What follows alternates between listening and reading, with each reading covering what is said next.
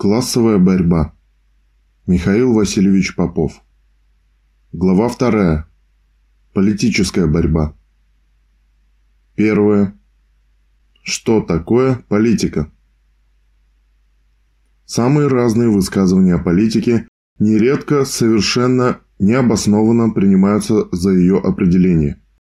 Например, говорят, что политика – это концентрированное выражение экономики – то есть берешь экономику, концентрированно ее выражаешь и получаешь политику. И, так сказать, вроде ответ есть. Стало ли понятно, что такое политика? Как сконцентрировать экономику? Как ее выразить и как понять, что такое политика? Люди, которые так делают, забывают различия между определением и суждением. Например, возьмем суждение – что роза есть растение. Это определение розы. Тогда вам могут принести вместо розы букет крапивы и сказать, что вот вам букет роз. Или можно услышать такого рода высказывание «политика есть грязное дело». То есть, если вы каким-либо грязным делом занимаетесь, это политика. Тогда сантехники точно занимаются политикой. Посудомойки тоже занимаются политикой, а все остальные в стороне от политики, чтобы не пачкать руки этой грязной работой. На самом деле имеется в виду какой-то определенный вид политики. Есть политики, у которых политика – грязное дело. Но разве можно конкретному случаю придавать всеобщий характер? Или есть известное высказывание Ленина, что политика начинается с миллионов. Хорошо, она так начинается, но как и когда продолжается? Или она заканчивается, когда дойдет до миллиарда? Неправильно все же поступают люди, которые выхватывают из контекста отдельные фразы, в которых имеется слово «политика». Сейчас это особенно легко сделать, потому что вы можете взять и набрать в интернете в поисковике слово «политика», и вам будет выдано много-много разных вариантов. Но, как известно, Машина дура, и она не собирается вникать в содержание того, что набирают. А вы сами должны разбираться. Тем более, что неправильных вариантов больше, чем правильных. Или можно сказать и более определенно. Мнений много, а истина одна. Так что же такое политика? Политика неразрывно связана с классовой борьбой. Классовую борьбу, как известно, открыли французские буржуазные историки Тиери, Минье и Гизо в ходе теоретической борьбы с идеологами французского феодализма, которые пытались доказать, что управлять государством могут только выходцы из высших классов, то есть только феодалы. А Тьерри, Минье и Гизо, как представители интересов буржуазии, доказывали – что управлять государством могут и другие классы. И вот, собственно говоря, это великое открытие позволило поставить на научную основу историю и рассматривать ее как историю развития классовой борьбы. Классовая борьба охватывает разные аспекты, имеет разные моменты – и экономические, и идеологические и так далее. Если борьба классов связана с борьбой за завоевание политической власти и удержание политической власти, вот тогда эта борьба является борьбой политической или представляет собой политику. Вот теперь можно сказать, что такое политика. Политика – это классовая борьба за завоевание, удержание и осуществление государственной власти. Обратите внимание, Определение одно для политики разных классов, в том числе антагонистических, противоположных по своим интересам. Один класс уже решил задачу завоевания власти, и это правящий, господствующий класс. Его задача в том, чтобы удерживать государственную власть. Но не для того он ее брал, чтобы просто удерживать. Он ее пускает в ход для решения своих задач для существования своих целей. И первое, что он делает, он свою волю, волю класса, как выражение его экономических интересов, оформляют в виде законов, и называется это правом. Право, как писал Маркс, это возведенная в закон воля господствующего класса. И поскольку это воля господствующего класса, поскольку господствующий класс никаким правом не ограничен, он это право и творит. То есть право есть выражение его интересов, и если надо, он его переделает. Вот вы можете наблюдать, что наша Дума, которую сами представители буржуазии называют «бешеный принтер», все время плодит и печатает всякие новые законы. И нет устойчивости права. Вчера только что был такой закон, завтра уже другой. Значит, надо снова давать новые комментарии, комментарии к комментариям, разъяснения, уточнения и так далее. Надо еще это все опубликовывать. В соответствии с буржуазным правом, у нас закон считается вступившим в силу после того, как он пройдет Государственную Думу Федерального собрания Российской Федерации. Затем Совет Федерации, потом он отправится на подпись к президенту, и каждая следующая ступень может тормозить принятие закона. Например, Совет Федерации может не пропустить или президент может отказаться подписывать. Тогда собирается федеральное собрание целиком. И если будет собрано две трети за то, чтобы закон все-таки стал действующим законом, то уже президент обязан подписать этот закон. И из этого, кстати, видно, что законодательная власть выше исполнительной, к которой относится президент. И после того, как президент подписал, закона еще нет. После этого нужно, чтобы он был опубликован в российской газете и в электронном виде в собрании законодательства Российской Федерации. Закон публикуется, и с того момента, когда он опубликован, он считается действующим. Провозглашается, что незнание законов не освобождает от ответственности за их выполнение. Если вы хотите узнать закон свеженьким, вы покупаете российскую газету, которая публикует все новые законодательные акты, которые уже подписаны президентом. Президент подписал, и они опубликованы, но публикуются они таким мелким шрифтом, что вы рискуете, просвещаясь в правовом отношении, одновременно и ослепнуть. Поэтому эта публикация имеет большой такой смысл. Мы опубликовали, а дальше хоть не расцветай. Если вы чего-то не знаете, то незнание законов не освобождает от ответственности за их выполнение. Если вы думаете, что вы знаете, что вы нарушаете закон или не нарушаете закон, то вы еще не знаете, потому что вы, возможно, не в курсе тех последних изменений, которые были внесены и которые вносятся постоянно. Вот такая с этим делом имеется картина. И это помогает решать задачу удержания власти правящего класса. Но это только одна из задач правящего класса. Какую еще задачу он должен решать, кроме удержания всей государственной власти? Он должен пускать эту государственную власть в ход.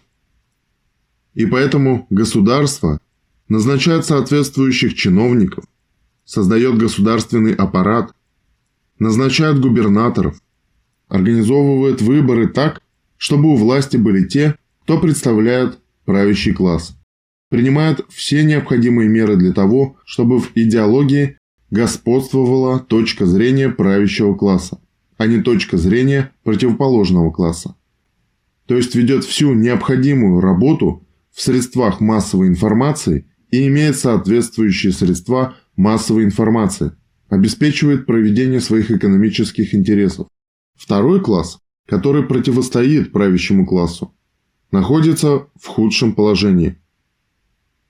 Если для правящего класса политика состоит в том, чтобы удерживать власть и пускать ее в ход для решения своих задач, то для такого класса, который является подчиненным, политика состоит прежде всего в подготовке к тому, чтобы отобрать власть у правящего класса, стать правящим классом, подавить диктатуру прежнего класса, установить свою диктатуру. Почему диктатуру? Потому что если класс правящий, он не ограничен никакими законами. Сам определяет, какие законы принимать, поскольку закон есть воля господствующего класса. И поскольку всякое право – это диктатура господствующего класса, на место одной диктатуры класс подчиненный стремится поставить другую, свою диктатуру. Ему необходимо решить три задачи. А. Завоевать государственную власть. Б. Потом сохранять свою власть. И В. Применять власть для осуществления своих интересов. Вот рабочий класс в России завоевал власть. Рабочий класс России известное время сохранял свою власть, а потом утерял. Рабочий класс устанавливал свою власть, чтобы проводить свои интересы. А потерял рабочий класс власть, которая у него была, во многом потому, что он не вполне последовательно и твердо отстаивал свои интересы или наслушался тех своих записных представителей и выразителей, которые объясняли ему, что классовая борьба прекратилась и, дескать, все в порядке. Не беспокойтесь, все будет хорошо. Сейчас мы еще пересмотрим то, что до нас построено, и заживем прекрасно. Убаюканный этими разговорами, этими речами и соответствующими статьями, публикациями, передачами, рабочий класс власть утерял. А если он утерял власть, то для того, чтобы ему снова осуществлять свою диктатуру, ему нужно для начала себе власть вернуть.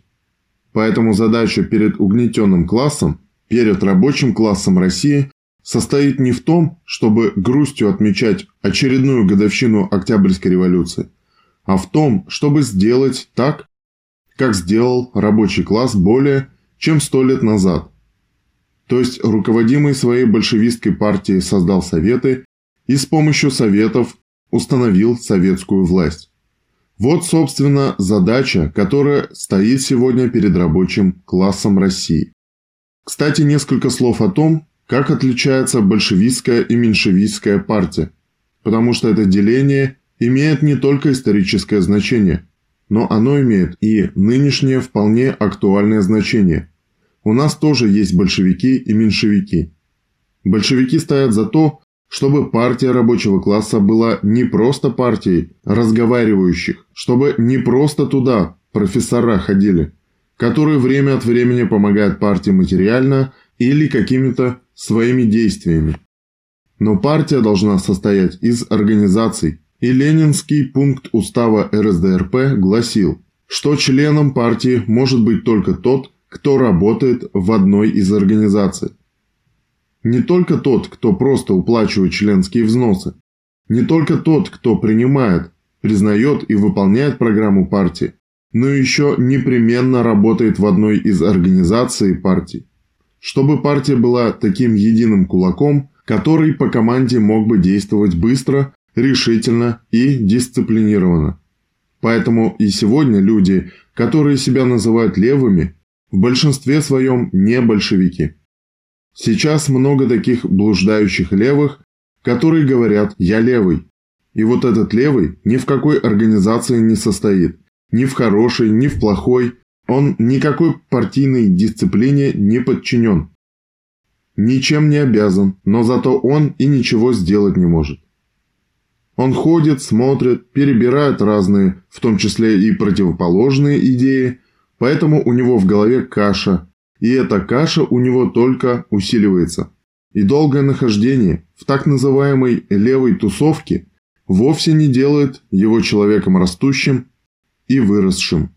Вот так это дело выглядит. Итак, если говорить об определении политики, то еще раз возвращаюсь к определению и еще раз его повторяю. Политика – это классовая борьба за завоевание, удержание и осуществление государственной власти в интересах своего класса. И это единое двухстороннее определение. Тут есть определение политика передового класса Политика передового класса прогрессивна. Политика передового класса – чистое дело. К ней не относится высказывание о том, что политика есть грязное дело. А вот политика реакционного класса, буржуазии, В наше время, в условиях, когда капитализм свободной конкуренции уже превратился в империализм и стал умирающим и загнивающим, политика сохранения господства капиталистов, политика сохранения эксплуатации, а эксплуатация – это присвоение чужого неоплаченного труда, политика присвоения и накапливания богатств, получаемых за счет чужого труда, такая политика является грязной. Иногда по этому поводу выступают представители самой буржуазии и говорят, что у нас есть партия жуликов и воров. И помалкивают, какая это партия. Почему? Потому что они союзники этой партии. А кто с этим выступает? Обычно эсеры. Наша справедливая Россия. И кого они имеют в виду? Они как бы намекают на единую Россию. Но единая Россия – это не жулики и воры. Жулики и воры – это те, которые иногда отбирают у вас то, что создано вашим трудом. И не бандиты они, которые на вас иногда нападают, забирая что-то, что вы создали, накапливали. А в чем отличие действий эксплуататорского класса? В данном случае буржуазии. В том, что они систематически, ежедневно, в течение рабочего дня отбирают у вас значительную часть вашего труда. Грубо говоря, вы работаете 8 часов. Если вас не заставили еще работать 8, 10, а то и 12 часов, как сейчас делают все больше и больше. Вы работаете 8 часов. За 1-2 часа делаете продукт, эквивалентный вашей заработной плате. А заработная плата – это цена рабочей силы. И все остальное время вы работаете на того, кто вас нанял, купил вашу рабочую силу. И все, что имеют наши нынешние капиталисты, богатые люди, создано трудом других людей. Это чужой неоплаченный труд. Поэтому они гораздо страшнее, чем какие-то жулики и воры. Потому что тут имеет место не эпизодическое присвоение чужого неоплаченного труда в ходе налета или ограбления, а его систематическое присвоение – и освобождение от эксплуатации – это и есть та грандиозная задача, которая и сделала Октябрьскую социалистическую революцию действительно великой. Почему? Потому что предыдущие революции лишь меняли способ эксплуатации, форму эксплуатации. Например, было рабовладение, были рабы, которые подчинялись рабовладельцам. И не просто подчинялись, а были их собственностью. Это были говорящие орудия. Рабовладелец мог с ним сделать все, что угодно. Убить, если ему этого хотелось. Потому что революция феодальная, которая произошла, переход к феодализму, помещичьему землевладению, помещичьему правлению, эта революция изменила форму эксплуатации. То есть убить вы не можете, но можете бить плетьми и заставлять работать на себя бесконечно. Никаких ограничений нет. Затем феодальная эксплуатация была заменена буржуазной благодаря Великой буржуазной революции. Почему Великой? Потому что не стало личной зависимости. Вы больше не подчиняетесь рабовладельцу, потому что вы, дескать, его собственность. Вы не являетесь собственностью помещика, вы свободный человек. А раз вы свободный, то вы даже свободнее тех, у кого есть фабрики и заводы, которые их теперь обременяют, потому что они свою задачу решали и освободили вас от всего, чтобы работник был гол как сокол. И у вас есть только свои рабочие руки, а у нас свой товар, фабрики и заводы. У нас есть другие товары, а у вас есть рабочие руки. Вот и продавайте их как человек свободный, и мы будем вам платить как бы нормальную зарплату. А какая нормальная? Это по стоимости. Сколько стоит товар, столько мы будем и платить. Посчитаем стоимость жизненных средств, необходимых для нормального развития работника и членов его семьи. А что сверх этого, вас не касается. Это не ваш завод, не ваш товар, который вы создаете. Не вы его будете продавать, не вы будете за него деньги получать. Ваше дело сделано, идите. Будет ваш день зарплаты, и вы получите зарплату. Раз в 15 дней получайте свою зарплату и будьте здоровы. а буржуазное государство позаботится о том, чтобы не нарушали этот срок. Все-таки пусть выплачивают эти гроши, хотя эти гроши становятся все меньше и меньше. В 2016 году реальная заработная плата работников составила 92,5% по отношению к тому, какова была реальная заработная плата в 2013 году. А что касается эксплуататоров, которые богатеют за счет чужого труда, там совсем другая картина. За 2016 год процент прироста долларовых миллионеров в России составил 10%, а долларовых миллиардеров 11%. Так что, когда люди думают и анализируют, хорошая у нас экономика или плохая, это неправильная постановка вопроса. Она для одних хорошая, а для других плохая. Для тех, кто стал долларовым миллионером или миллиардером, она вполне хорошая. И так быстро обогатиться, как в России, редко где можно на нашей планете. Поэтому сюда активно едут люди для того, чтобы сделать свой бизнес. Что значит бизнес? Эксплуатировать трудящихся России. Итак, политика есть классовая борьба за завоевание, удержание и осуществление государственной власти. Вот понятие политики.